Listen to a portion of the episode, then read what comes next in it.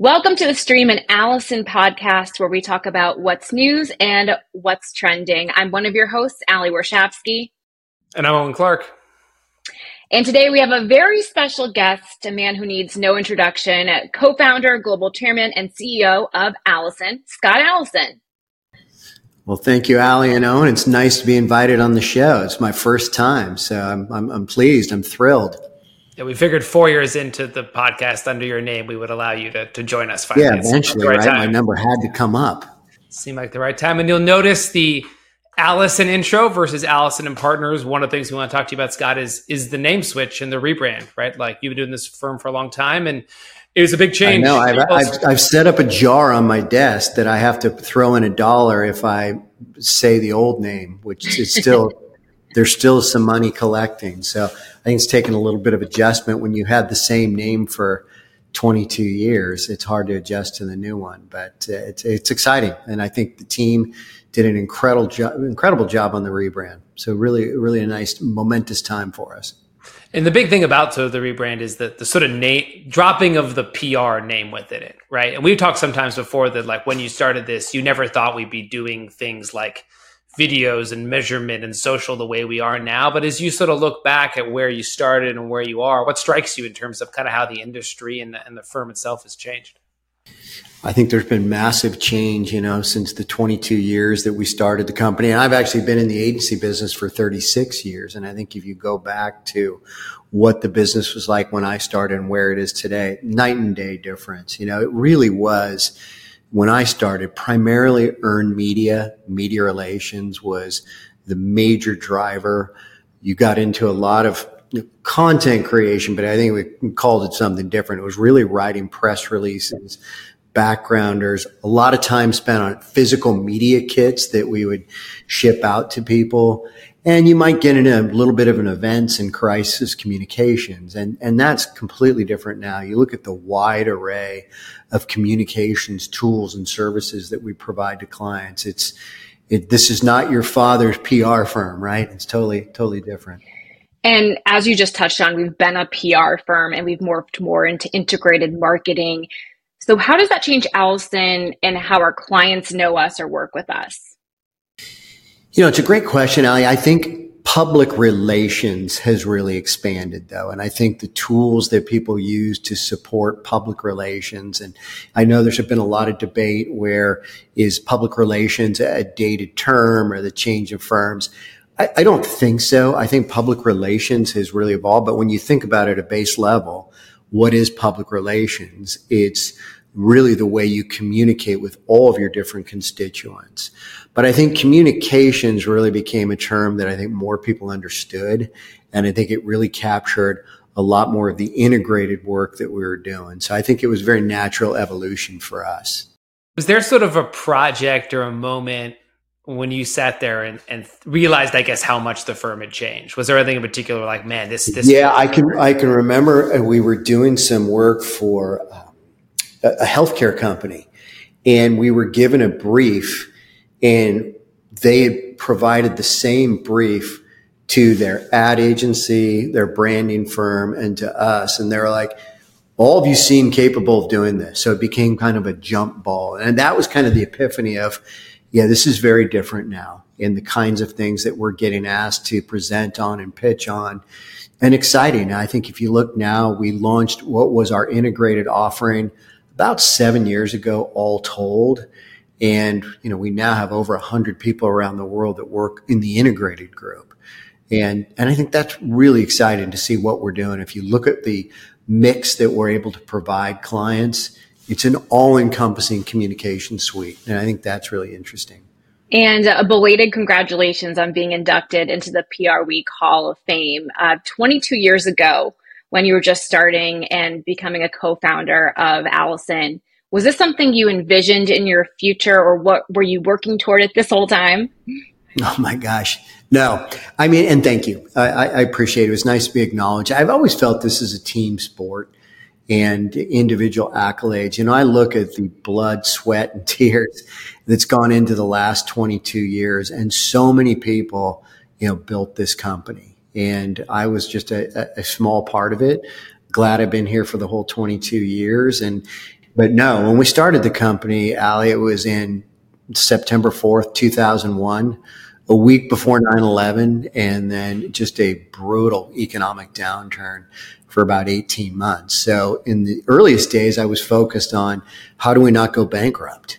And how do we keep this company afloat during this really difficult time? So the Hall of Fame or even becoming a national firm was the furthest thing from my mind. It was really, I had two small kids to feed and uh, a wife who wasn't working at the time. And it was like, how do I just keep paying the bills and keep this company from going under? And I think during the first year, there, there were probably moments where we were right on the cusp of going under, but everybody stuck with it. So no, you were not really dreaming big at that time. It was more just how do you keep your nose above water? you know, I've had the uh, pleasure, responsibility, or, or, it was given to me to work on the video uh, about your induction to the to the Hall of Fame. And one of the things that's the through line that everyone talks about you is sort of yeah the work, the firm, but sort of the way you treat people and the way you focus on them individually. And I guess I'm just interested in kind of where that came from. Is that something you proactively have worked into your leadership strategy? Is it natural to you? But just comment on that feedback because it was so apparent that everyone independently came up with what they wanted to say and they've all kind of landed in the same place about that that quality. Well, I give a lot of credit to my co-founder Andy Hardie-Brown, and he and I, when we sat at a cafe in San Francisco in the summer of 2001 and sketched out an idea for this company, and I, I think the partnership really would never have worked if Andy and I weren't so closely aligned on core values and how we approach the company. We're different people. You could argue a yin and a yang, but we're really grounded in the approach to business. And we believed in this non-hierarchical approach. I think the belief that, you know, a place devoid of politics where everybody was seen as equal and contributing to the company and I think that was such a driving force. I don't think things have really changed in 22 years. It's, it's the approach to working with people, the approach that everybody plays such a big role. And whether you're a CEO in the company or an account coordinator, you have a critical role to play. And we've kind of always just taken that belief that everybody works equal. I, I've never had an, an assistant. Uh, the door's always open. I answer my own phone.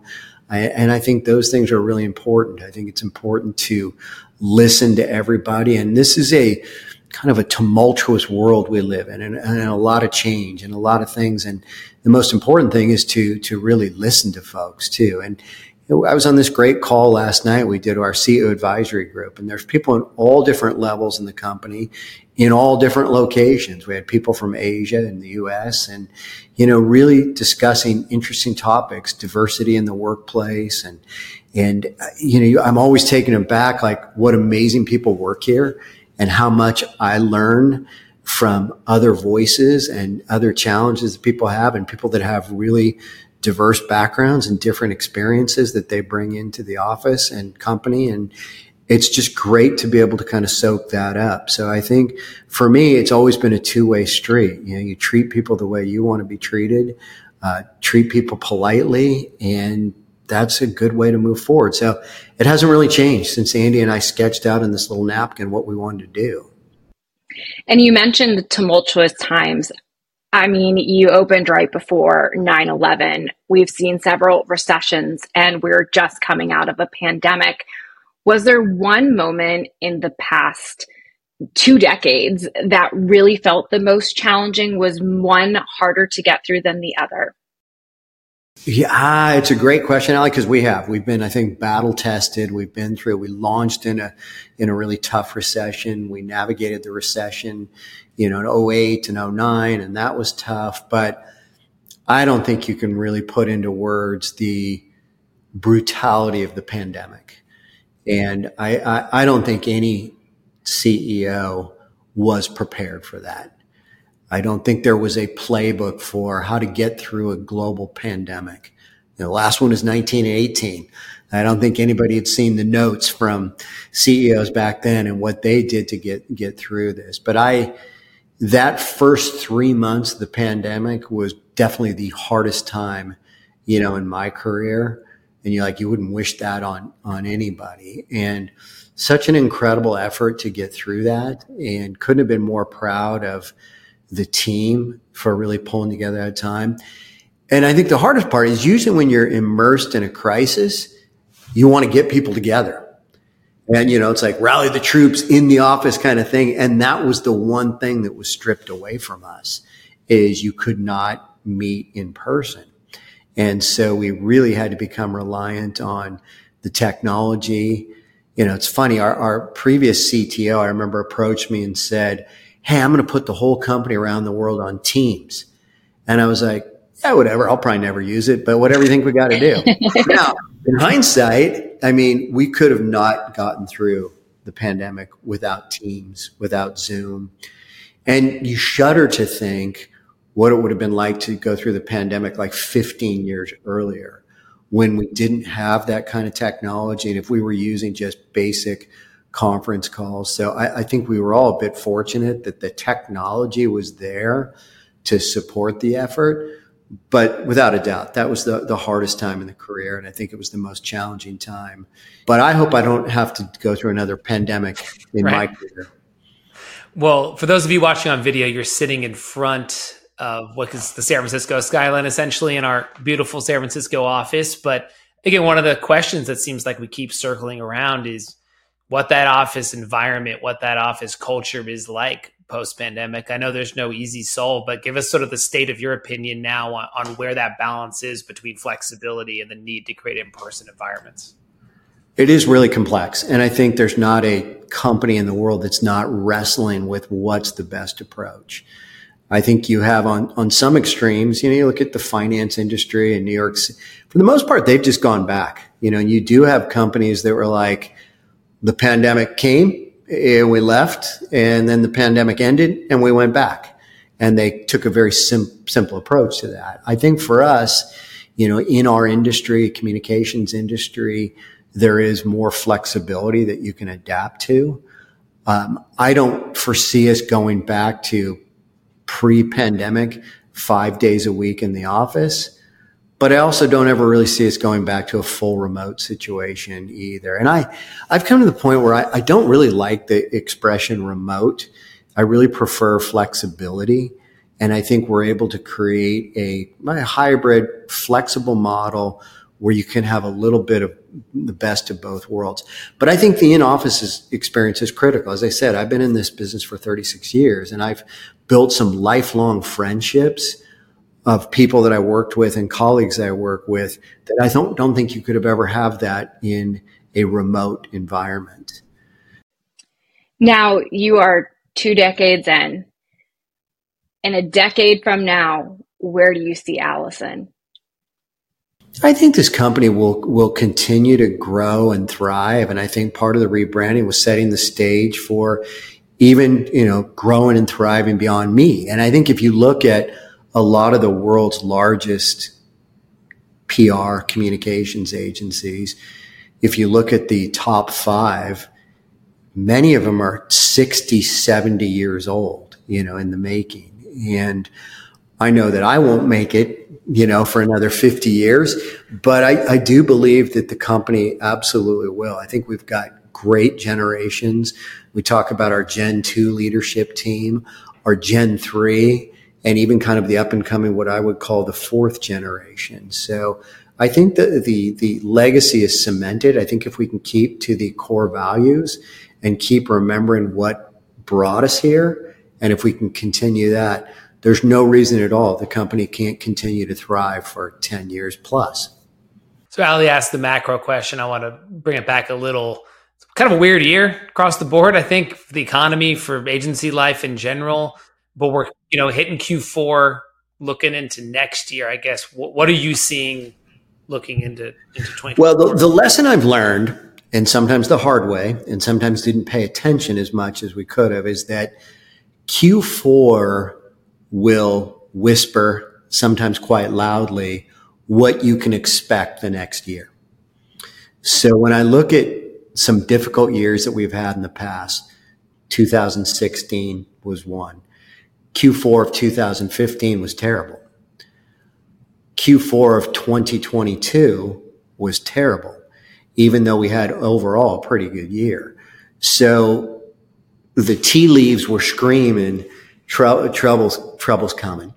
And this has been a very difficult year. I would put it right up there in kind of that bottom three for us of 09, 16, and, and 2023.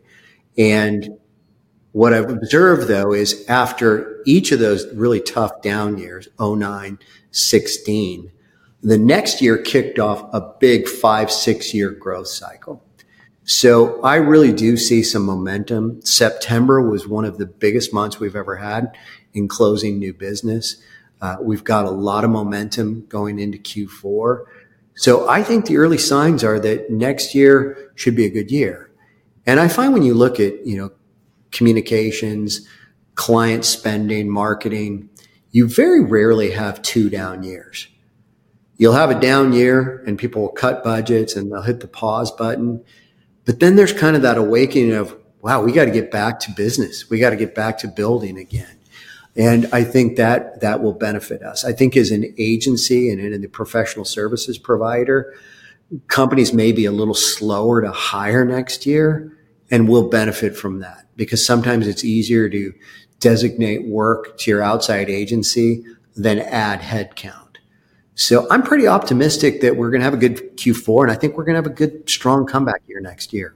So, and obviously now this is a huge global agency, but I want to know is there anything you miss from those post napkin days after you wrote down the idea and started forming the company, you know, when it was a smaller agency? What's one thing you miss about those days?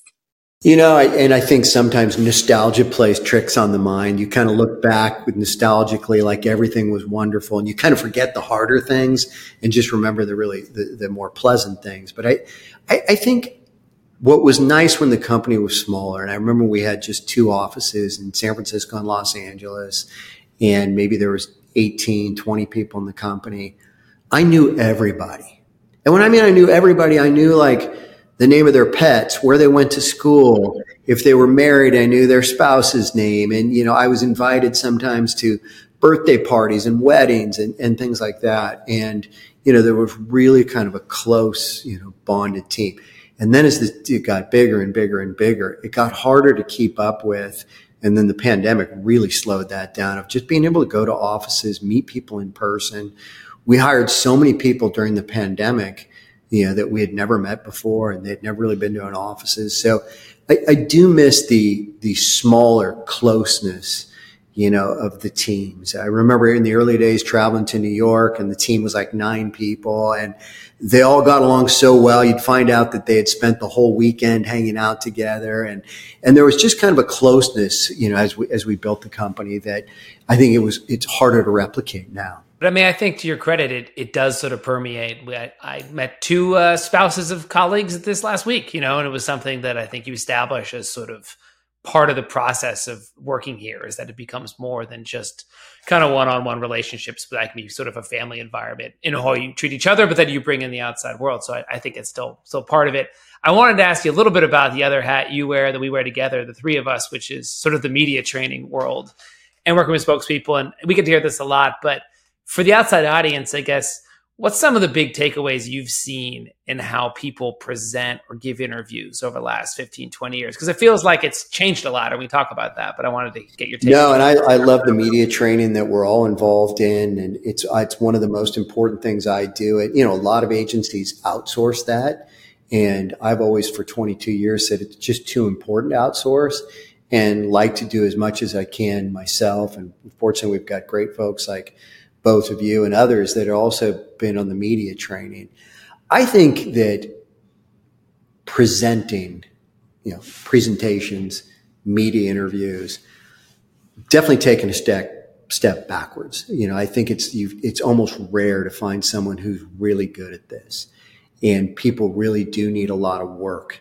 And I think even within the school system, they don't push presentation skills, speech, and how important it is. I think if you are building your career, you better be a good presenter.